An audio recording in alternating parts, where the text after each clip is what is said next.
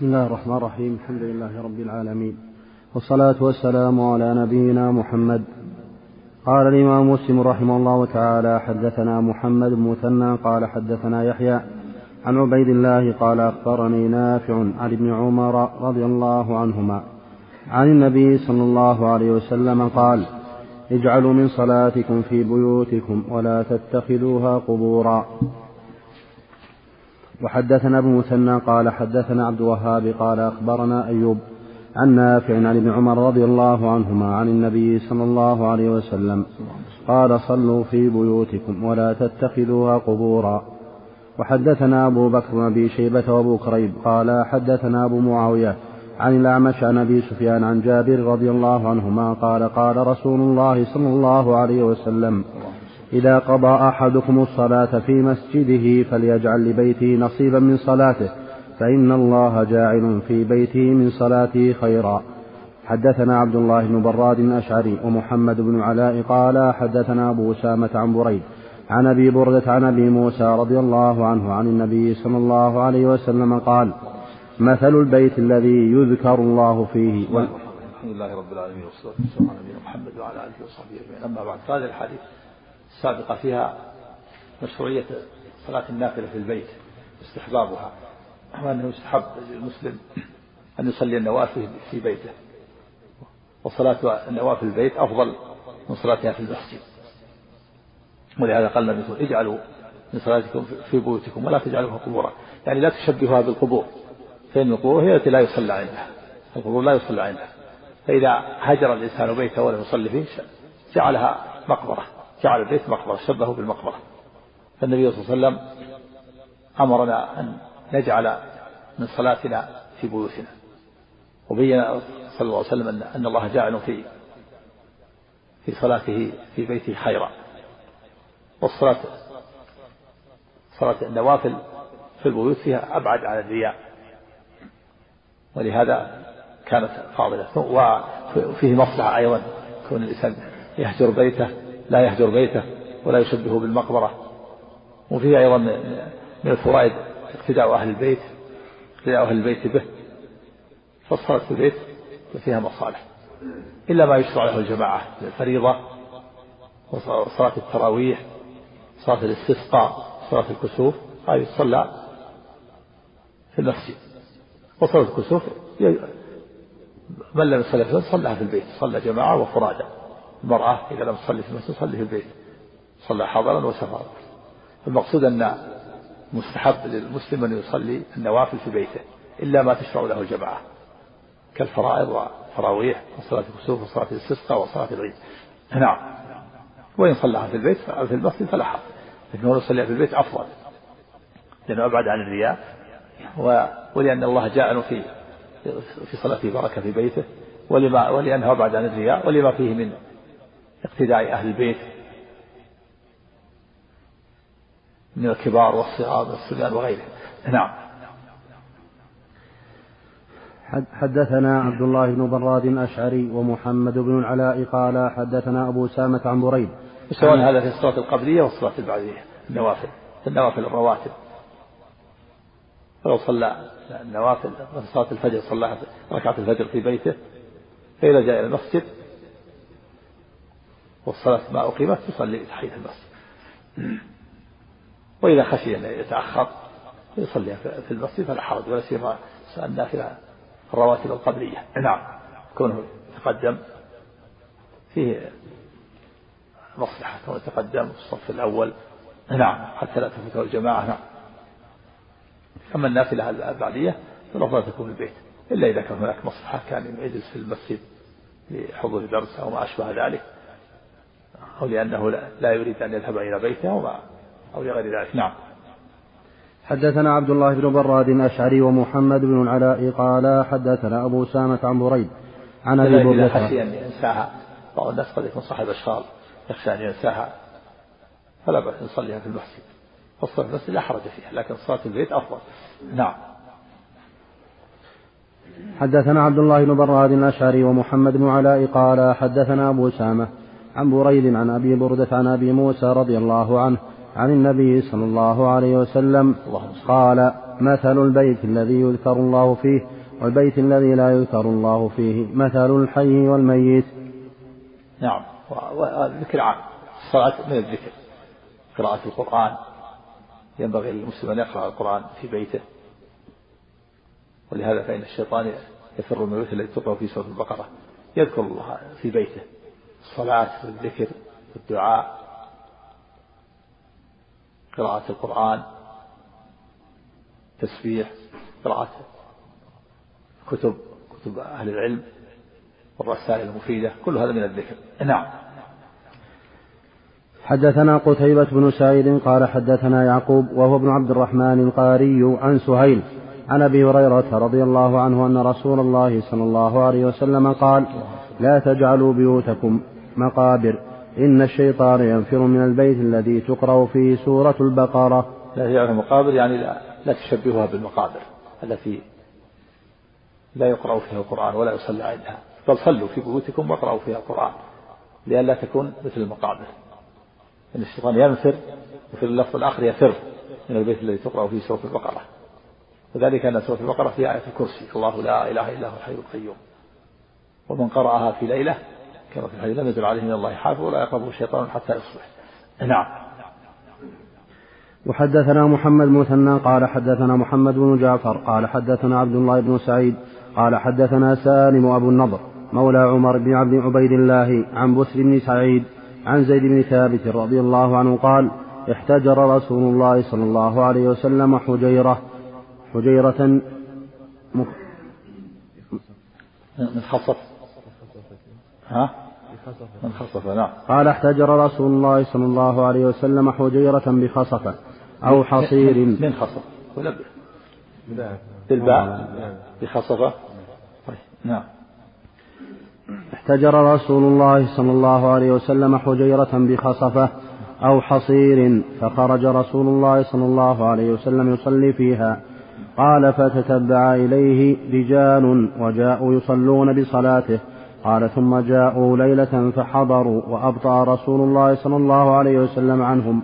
قال فلم يخرج إليهم فرفعوا أصواتهم وحصبوا الباب فخرج إليهم رسول الله صلى الله عليه وسلم مغضبا فقال لهم رسول الله صلى الله عليه وسلم ما زال بكم صنيعكم حتى ظننت حتى ظننت أنه سيكتب عليكم فعليكم بالصلاة في بيوتكم فإن خير صلاة المرء في بيته إلا الصلاة المكتوبة. نعم وهذا وهذا الحجيرة التي احتجرها النبي صلى الله عليه وسلم من خصفة أو من حصير جعلها كالحجرة. فيها مصالح. فإنها تحتجرها عن الناس فلا يمر من ورائه أحد. و وتكون سببا في فراغ قلبه وخشوعه. فإن فإن يحتجرها ويجعلها كالحجرة من حصير فتكون حاجزا حاجزا بينه وبين من يمر. وتكون سببا في فراغ قلبه وخشوعه. وكأن الحصير ليس طويلا. وجاء في اللفظ الآخر أن النبي احتجر حجرا احتجر حجرة من من حصير فرأى أناس شخص رسول الله صلى الله عليه وسلم كأنه رأوا ليست طويلة رآه يصلي في هذه الحجرة فجاءوا واقتدوا به من خلفه جعلوا يصلون بصلاته وكانت الصلاة نافلة. فيه دليل على أنه لا بأس. أن يصلي أن يقتدي المأموم بالإمام ولو كان بينه حائل. هذا حائل قليل حجرة فلما رأوا النبي صلى الله عليه وسلم يصلي في هذه الحجرة جاءوا واقتدوا به. قصدهم الخير رضي الله عنهم. ثم في الليلة الأخرى جاءوا أيضا يصلوا فلم يخرج إليهم النبي صلى الله عليه وسلم. الليلة الثانية والثالثة تجمعوا وصار لهم صوت فحصبوا الباب. رموا بالحصبة باب باب النبي صلى الله عليه وسلم. لأن بيت النبي صلى الله عليه وسلم بابه على على المسجد. كانت الصحابة لهم أبواب صغيرة على المسجد. قال خوخة. كل واحد من الصحابة يدخل على المسجد له باب صغير يخرج به إلى المسجد وباب آخر من الجهة الأخرى. ولهذا قال النبي في آخر حياته لا تقع خوة المسجد سدة إلا خوة أبي بكر. وهذا فيه إشارة إلى أنه هو الخليفة بعده وهو, وهو الإمام. رضي الله عنه وأرضاه. فهؤلاء الصحابة لما جاءوا ولم يجدوا النبي صلى الله عليه وسلم في هذه الليلة تجمعوا وصار لهم صوت وحصبوا الباب هو بالحصبة يريدون أن يخرج فخرج النبي مغضبا. وقال ما زال بكم صنيعكم حتى خشيت أن تفرض عليكم.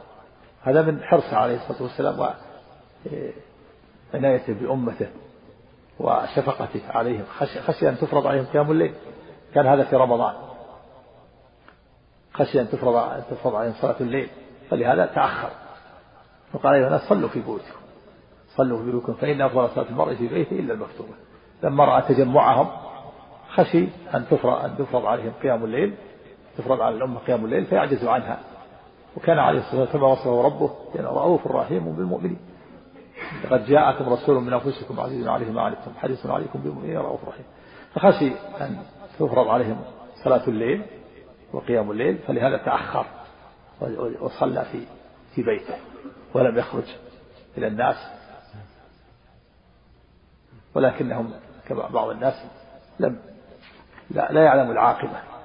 جعلوا يحصبون الباب يرمونه بالحصبة خرج مغضبا وقال ما زال بكم صنيعكم حتى خشيتوا أن تفرض عليكم قيام الليل أو صلاة الليل. صلوا في بيوتكم فإن أفضل صلاة المرء في بيته إلا المكتوبة. وفي اللفظ الآخر أنه صلى بهم ثلاث ليال ثم لم يخرج في الليلة الرابعة. نعم. الله إليكم يصلون خلفه بعلم منه أو أنه ما علم يعني اقتدوا به من غير علم. نعم اقتدوا به. اقتدوا به. جعلوا يصلون بصلاته. لابد أن يحس بهم لأن الحصير قليل يعني فاصل قليل وليس بالطويل لأنهم رأوا شخصه. رأوا شخص رسول الله صلى الله عليه وسلم وراء الحصير. مو ساتر كامل كان كان يرى يرون بعض أطراف بدنه الأعلى. نعم. أقصد أحسن إليك لأن الإمام إذا كان منفرد ثم جاء ناس خلفه فصلوا بصلاته ونوى الإمامة. هل يستدل بهذا الحديث؟ نعم. يقول لهم هذا الحديث وحديث ابن عباس حينما كان يصلي من الليل ثم جاء ابن عباس وصلى. عن يمين نعم. نعم هذا من خصائص عليه الصلاة ظاهر أن هذا قاله في الفريضة. هذا قاله في الفرائض. النافلة يعني قليل ما صلى به النافلة إلا قليل عليه الصلاة نعم. وحدثني محمد بن حاتم قال حدثنا بهز قال حدثنا وهيب قال حدثنا موسى بن عقبة قال سمعت أبا النضر عن بسر بن سعيد عن زيد بن ثابت رضي الله عنه أن النبي صلى الله عليه وسلم اتخذ حجرة في المسجد من حصير فصلى رسول الله صلى الله عليه وسلم فيها ليالي حتى اجتمع إليه ناس فذكر نحوه وزاد فيه ولو كتب عليكم ما قمتم به. يعني خشيت أن يفرض عليكم قيام الليل ولو كتب عليكم لو فرض كتب يعني فرض لو فرض عليكم قيام الليل ما قمتم به شق عليكم. هذا من رأفة ورحمة بأمة عليه الصلاة والسلام. ليالي في اللفظ الآخر أنها ثلاث ليالي. أنه صلى بهم ليلة 23 ثم اجتمعوا في الليلة الثانية أكثر. خابروا وتسامعوا ثم في الليلة الثالثة عجز المسجد عن أهله. ثم لم يخرج في الليلة الرابعة. نعم. وحدثنا محمد مثنى قال حدثنا عبد الوهاب عن الثقفي قال حدثنا عبيد الله عن سعيد عن أبي سعيد عن أبي سلمة قال حدثنا عبيد الله عن سعيد بن أبي سعيد عن أبي سلمة عن عائشة رضي الله عنها أنها قالت كان لرسول الله صلى الله عليه وسلم حصير وكان يحجره من الليل فيصلي فيه. يعني يجعله كالحجره نعم. فجعل الناس يصلون بصلاته ويبسطه بالنهار فثابوا ذات ليلة فقال يا أيها الناس يعني اجتمعوا. يعني هذا الحصير يتحجر ويجعله سترة له كالحجرة في, في الليل ويصلي حتى يخلو بربه ساكت وفي النهار يبسطه يجلس عليه نعم. فقال يا أيها الناس عليكم من الأعمال ما تطيقون فإن الله لا يمل, لا يمل حتى تملوا وإن حب الأعمال إلى الله ما دوم عليه وإن قل. وكان آل محمد صلى الله عليه وسلم إذا عملوا عملا أثبتوه. حدثنا استمروا عليه.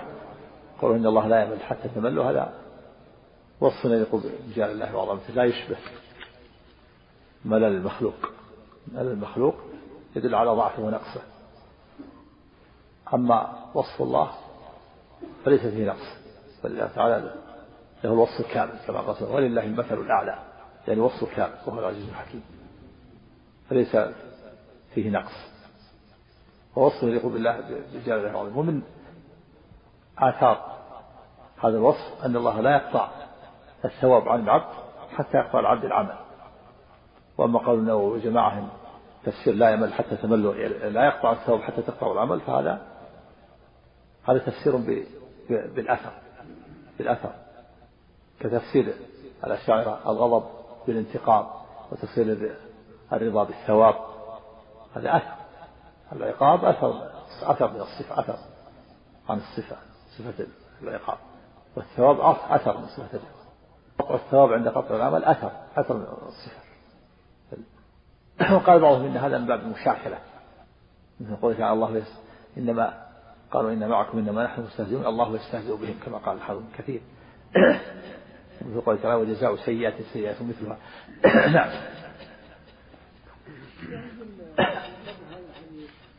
اللي هو قبل الحديث هذا من باب طويلة العمل الدائم من قيام الليل والإنسان نعم وسيأتي هذا أنه أنه فضيلة الإنسان فضيلة قيام الاستمرار على العمل. يأتي الكلام عليه. حدث حدثنا محمد بن مثنى قال حدثنا محمد بن جعفر قال حدثنا شعبة عن سعد بن إبراهيم. محمد إذا عمل عمل أثبته يعني استمر عليه. أحب العمل إلى الله ما دوم عليه. يعني أحب العمل إلى الله ما استمر صاحبه عليه وداوم عليه ولو كان قليلا. أحب العمل الله اللفظ أحب العمل إلى الله يدومه وإن قل. كون الإنسان مثلا يصلي من, من آخر الليل ركعتين أو أربع ركعات باستمرار أفضل من كونه يصلي في ليلة ركعتين وفي ليلة عشر وفي ليلة لا يصلي. كونه يداوم على عمل ولو قليل أفضل من كونه يقطع في بعض الأحيان. نعم. أفضل العمل أحب العمل الله أدومه وإن قل. ولو كان قليل. ركعتين تستمر عليها أو أربع ركعات. أفضل من كونك في ليلة تصلي وليلة لا تصلي. نعم. كذا. مثل مثل مثل ما قوله لا يمل. نعم. حدثنا محمد بن مثنى قال حدثنا محمد بن جعفر قال حدثنا شعبة عن سعد بن إبراهيم أنه سمع أبا سلمة يحدث عن عائشة رضي الله عنها أن رسول الله صلى الله عليه وسلم سئل أي العمل أحب؟ أي العمل أحب إلى الله؟ قال أدومه وإن قل. نعم.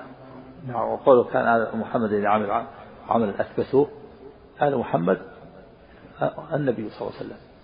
يدخل دخول الأولين مثل آل إبراهيم. ولهذا لما شغل عن راتبة الظهر بسبب مجيء بعض الوفود قضاها بعد العصر. ثم استمر عليها داوم عليها. وهذا من خصائص كونه يقضيها بعد العصر وقت النهي وكونه يداوم عليها كذلك. من خصائصه نعم. وحدثنا زهير بن حرب وإسحاق بن إبراهيم. قال زهير حدثنا جرير عن منصور عن إبراهيم عن علقمة. قال سألت أم, الم... سألت أم المؤمنين عائشة رضي الله عنها. قال قلت يا أم المؤمنين كيف كان عمل رسول الله صلى الله عليه وسلم؟ هل كان يخص شيئا من الأيام؟ قالت لا كان عمله ديمة. وأيكم يستطيع يعني ما يعني مستمر. يديم على العمل. إذا عمل عملا أدامه استمر عليه. نعم. قالت لا كان عمله ديمة. وأيكم يستطيع ما كان رسول الله صلى الله عليه وسلم يستطيع. وحدثنا ابن نمير قال حدثنا أبي قال حدثنا سعد بن سعيد قال أخبرني القاسم بن محمد عن عائشة رضي الله عنها قالت قال رسول الله صلى الله عليه وسلم أحب الأعمال إلى الله تعالى أدومها وإن قل. قال وكانت عائشة إذا عملت العمل لزمت. رضي الله عنه اقتداء بالنبي صلى الله عليه وسلم وامتثالا لفعل عليه الصلاة تفعل كفعل النبي صلى الله عليه وسلم. نعم. وحدثنا أبو بكر بن أبي شيبة قال حدثنا ابن علية حاء وحدثني زهير بن حرب قال حدثنا إسماعيل عن عبد العزيز بن صهيب عن أنس رضي الله عنه قال دخل رسول الله صلى الله عليه وسلم المسجد وحبل ممدود بين ساريتين. فقال ما هذا؟ قالوا لزينب تصلي فإذا كسلت أو فترت أمسكت به. فإذا كسلت نعم. فإذا؟ فإذا كسلت. نعم. فإذا كسلت أو فترت أمسكت به. فقال حلوة ليصلي أحدكم نشاطه. فإذا كسل أو فتر قعد. وفي حديث زهير فليقعد. وحدثنا نعم. في أنه لا ينبغي الإنسان يشق على نفسه ولا أن يتكلم هذه المرأة كانت قال الحويلة بنت سويت أنها كانت متعبدة من العابدات كانت تمد حبلا بين الساريتين كأنها في الماء في المسجد يعني بين العمودين صلي فإذا تعبت تعلقت تعلقت بالحبل حتى يذهب عنها النعاس والسام ثم تصلي. فإذا فترت تعلقت بهذا الحبل فقال حلوة. حلوا هذا الحبل ليصلي أحدكم نشاطه فإذا فتر فليرقد وفي لفظ فليقعد. ينبغي الإنسان يصلي وقت نشاطه. إذا فتر أو جاءه النعاس يستريح حتى يقبل على نشاطه على العبادة بنشاط ورغبة. نعم. وحدثناه شيبان بن فروخ قال حدثنا عبد الوارث عن عبد العزيز عن أنس رضي الله عنه عن النبي صلى الله عليه وسلم مثله وحدثني حرملة بن يحيى ومحمد بن سلمة المرادي قال حدثنا ابن وهب عن يونس عن ابن شهاب قال أخبرني عروة بن الزبير أن عائشة رضي الله عنها زوج النبي صلى الله عليه وسلم أخبرت أن الحولاء بنت, بنت سويت بن حبيب بن أسد بن عبد العزى مرت بها وعندها رسول الله صلى الله عليه وسلم فقلت هذه الحولاء بنت تويت وزعموا أنها لا تنام الليل. فقال رسول الله صلى الله عليه وسلم لا تنام الليل. خذوا من العمل ما تطيقون. فوالله لا يسأم الله حتى تسأموا. يعني لا, لا تنام الليل لأنها تصلي. تسهر تصلي صلاة الليل. فتشق على نفسها. فقال خذوا من العمل ما تطيقون. فإن الله لا يعمل حتى تملوا. فينبغي الإنسان أن يصلي في وقت نشاطه ولا يشق على نفسه. وفي الحديث الآخر في الحديث الآخر إن هذا الدين يسر ولن يشاد الدين أحد إلا غلبه. فسددوا وقاربوا نعم. قولهم. وزعموا أنها لا تنام الليل فقال رسول الله صلى الله عليه وسلم لا تنام الليل. استنكار. نعم يعني إنكار عليها لا تنام الليل خذوا من العمل ما تطيقون. نعم. صلى الوصف بالسأم والمال الواحد. نعم نعم. وصف يليق بالله. قال بعضهم هذا باب المشاكلة نعم. حدثنا أبو بكر بن أبي شيبة وأبو كريب قال حدثنا أبو أسامة عن هشام عن هشام بن عروة حاء وحدثني زهير بن حرب واللفظ له. قال حدثنا يحيى بن سعيد عن هشام قال أخبرني أبي عن عائشة رضي الله عنها قالت دخل علي رسول الله صلى الله عليه وسلم وعندي امرأة فقال من هذه؟ فقلت امرأة لا تنام تصلي قال عليكم من العمل ما تطيقون فوالله لا يمل الله حتى تملوا وكان أحب الدين إليه ما داوم عليه صاحبه. وفي حديث أبو أبي أسامة أن امرأة أن امرأة من بني أسد. حدثنا أبو بكر بن أبي شيبة قال حدثنا عبد الله بن نمير حاء وحدثنا ابن نمير. قال حدثنا أبي حاء وحدثنا أبو كريب. قال حدثنا أبو أسامة جميعا عن هشام بن عروة. حاء وحدثنا قتيبة بن سعيد واللفظ له. عن مالك بن أنس عن هشام بن عروة عن أبيه عن عائشة رضي الله عنها أن النبي صلى الله عليه وسلم قال إذا نعس أحدكم في الصلاة فليرقد فليرقد حتى يذهب عنه النوم فإن أحدكم إذا صلى وهو ناعس لعله يذهب ويستغفر فيسب نفسه. وحدثنا محمد بن رافع قال حدثنا عبد الرزاق قال حدثنا معمر عن همام بن منبه قال هذا ما حدثنا أبو هريرة عن محمد رسول الله صلى الله عليه وسلم فذكر أحاديث منها وقال رسول الله صلى الله عليه وسلم إذا قام أحدكم من الليل فاستعجم, فاستعجم القرآن على لسانه فلم يدر ما يقول فليضطجع. نعم. وهذا محمول على صلاة الليل. هذا في على الصحيح. إذا نعس إذا نعس أحدكم من الليل فليرقد فإنه لعله يدعو يستغفر فيسب نفسه. هذا محمول على صلاة الليل يعني إذا نعس أحدكم وهو يصلي الليل فإنه عليه أن يرقد حتى يأخذ نشاطه وراحته. لأنه إذا استمر على في صلاته وهو ينعس لعله يستغفر يعني يدعو فيسب نفسه بسبب النعاس وغلبة النعاس. يريد أن يدعو لنفسه ثم يدعو على نفسه. ويدل على هذا الحديث الذي بعده هو قوله إذا قام أحدكم من الليل فاستعجب. القرآن على يعني استغلق ولم يستطع بسبب غلبة النعاس. فدل على أن المراد هذا في صلاة الليل ولأن صلاة صلاة الفرائض محددة وقتها ومبنية على التخفيف وينبغي الإنسان أن يعالج نفسه. ولأنه إذا إذا قيل له نم في صلاة الفرائض قد يؤخر الصلاة عن وقتها إذا قيل له جاءه الناس في صلاة العصر وقيل له نم مع أخر الصلاة عن وقتها. صرت الشمس أو غربت الشمس قبل أن يصلي. صلاة النهار الفرائض وقتها قصير. وهي مبنية على التخفيف. وقال النووي إن هذا في صلاة الفرائض والنوافل أنه في الليل وفي النهار أنه مأمور بأن ينام لكن لا يؤخر الصلاة عن وقتها هذا لا يمكن. إذا قيل له نم بعد صلاة الظهر أخر الصلاة عن وقتها جاء العصر وهنا إذا قيل له نم بعد صلاة العصر كذلك. إذا قيل له ينام بعد صلاة المغرب غاب الشفق. المقصود أنها ظاهر الحديث أن هذا في صلاة النفس صلاة الليل. ويدل على هذا الذي بعده إذا قام أحدكم من الليل استعجل يعني استغلق. ولم يستطع بسبب غلبة النعاس. نعم. حدثنا أبو بكر بن أبي شيبة وأبو كريب قال نعم. حدثنا أبو أسامة عن هشام. ها؟ ذكر عائشة تستفتي النبي صلى الله عليه وسلم. تنظر ما تنظر ماذا ماذا يقول في في شأنها. هل هذا مشروع ولا غير مشروع؟ لا هو ثنى نعم ثنى ثنى عليها.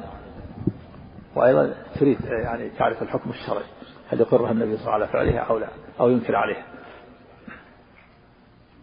وثنى متعددة لكن لابد من موافقة الشرع. نعم. حدثنا أبو بكر بن أبي شيبة وأبو كريب قال حدثنا أبو أسامة عن هشام عن أبيه عن عائشة رضي الله عنها أن النبي صلى الله عليه وسلم سمع رجلا يقرأ من الليل فقال يرحمه الله لقد أذكرني كذا وكذا آية كنت أسقطتها من سورة كذا وكذا.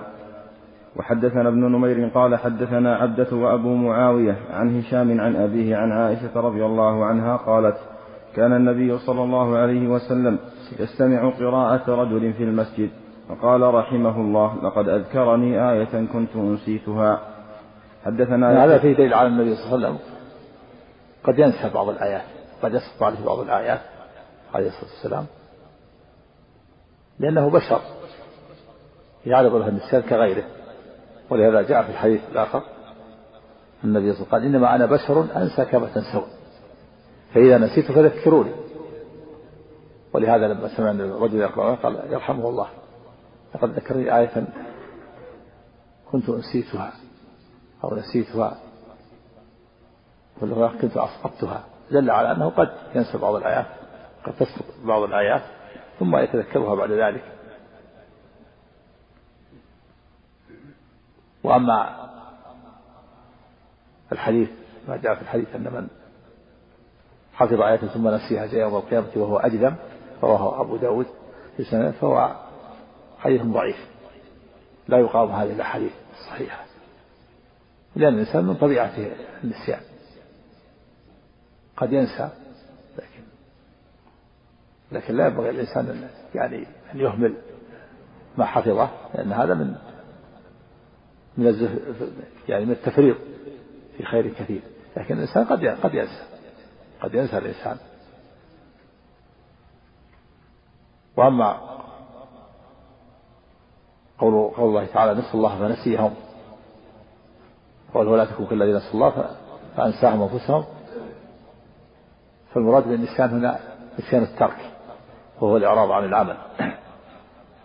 نعم. ما ما ينفع.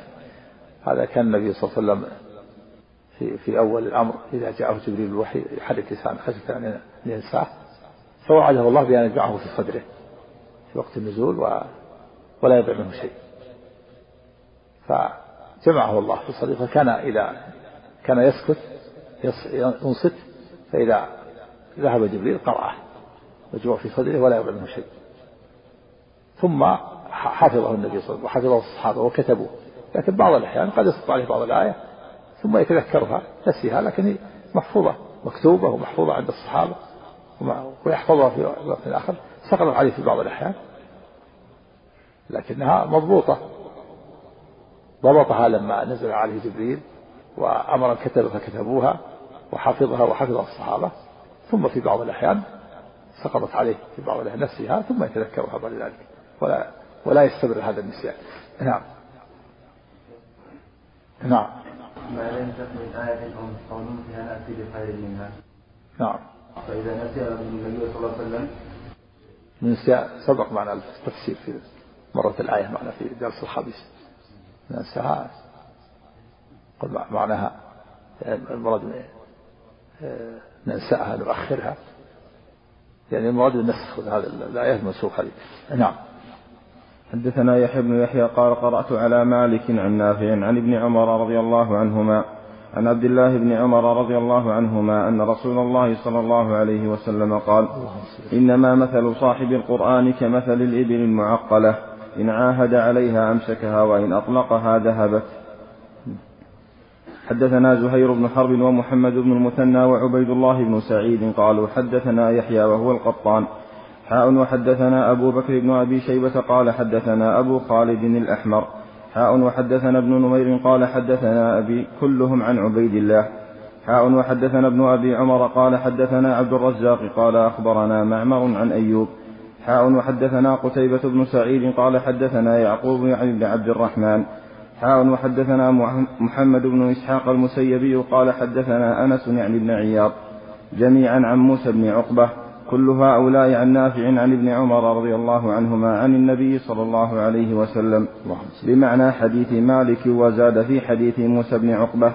وإذا قام صاحب القرآن فقرأه بالليل والنهار ذكره. وإذا لم يقم به نسيه. نعم. إذا قرأ صاحب القرآن قرأ بالليل أو بالنهار ذكره. يعني يبقى, يبقى متذكرا له. وإذا تركه نسيه. هذا يحث على تعاهد القرآن. وأن من أعطى الله أعطاه الله القرآن وحفظه عن ظهر قلب عليه أن يتعاهد. حتى لا حتى لا ينساه. وبين النبي صلى الله عليه وسلم أنه أشد تفلتا من الإبل في عقلها. فالإبل إذا عقلت رحمك الله. العقال هو الحبل الذي يربط به يد البعير وهي جالسة. فالإبل تقوم واحدة بعد واحدة. إذا قامت واحدة تحركت ثم فلت العقال. فإذا رأتها أختها قامت. وإذا رأتها الثانية قامت ثم تتفلت. هكذا صاحب القرآن الذي يحفظ القرآن إذا تركه تفلت من صدره كما تتفلت الإبل من عقلها. نعم. وحدثنا زهير بن حرب وعثمان بن أبي شيبة وإسحاق بن إبراهيم. قال إسحاق أخبرنا وقال الآخران حدثنا جرير عن منصور عن أبي وائل عن عبد الله رضي الله عنه قال قال رسول الله صلى الله عليه وسلم بئس ما لأحدهم يقول نسيت آية كيت وكيت بل هو نسي استذكروا القرآن. فله أشد تفصيا من صدور الرجال من النعم بعقلها والنعم هي الإبل وعقلها جمع عقال وهو الحبل الذي يربط به يد البعير. تفصيا يعني تفلتا. بسبب لأحدهم أن يقول نسيت كذا. وإنما يقول بئس لأحدهم أن يقول نسيت كذا وإنما يقول نسيت أعد الحديث. قال رسول الله صلى الله عليه وسلم بئس ما لأحدهم يقول نسيت آية كيت وكيت بل هو نسي يعني بئس ذنب في ذنب لهذه المقالة يقول نسيت وإنما يقول نسيت نعم. حدثنا ابن نمير قال حدثنا أبي وأبو معاوية حاء وحدثنا يحيى بن يحيى واللفظ له. قال أخبرنا أبو معاوية عن الأعمش عن شقيق قال قال عبد الله رضي الله عنه تعاهدوا هذه المصاحف وربما قال القرآن فلهو أشد تفصيا من صدور الرجال من النعم من عقله وقال وقال رسول الله صلى الله عليه وسلم لا يقل أحدكم نسيت آية كيت وكيت بل هو نسي. نعم وهذا النهي للتنزيه.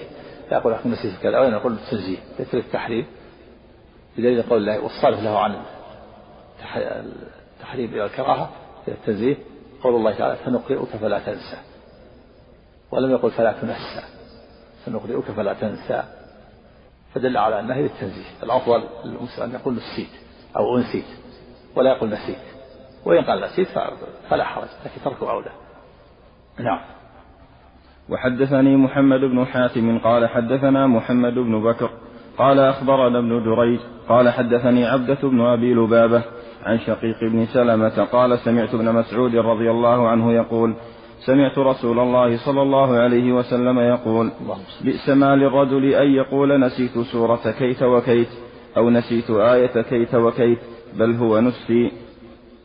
حدثنا عبد الله بن براد الأشعري وأبو كريب قال حدثنا أبو أسامة عن بريد عن أبي بردة عن أبي موسى رضي الله عنه عن النبي صلى الله عليه وسلم قال تعاهدوا هذا القرآن فوالذي نفس محمد بيده لهو أشد تفلتا من الإبل في عقولها. نعم. والعهد يعني الأمر أمر بالتعاهد يعني. تعاهد بالقراءة. الإكثار من قراءته واستذكاره. فهو الذي نفس بيده هذا قسم لتأتي الأمر.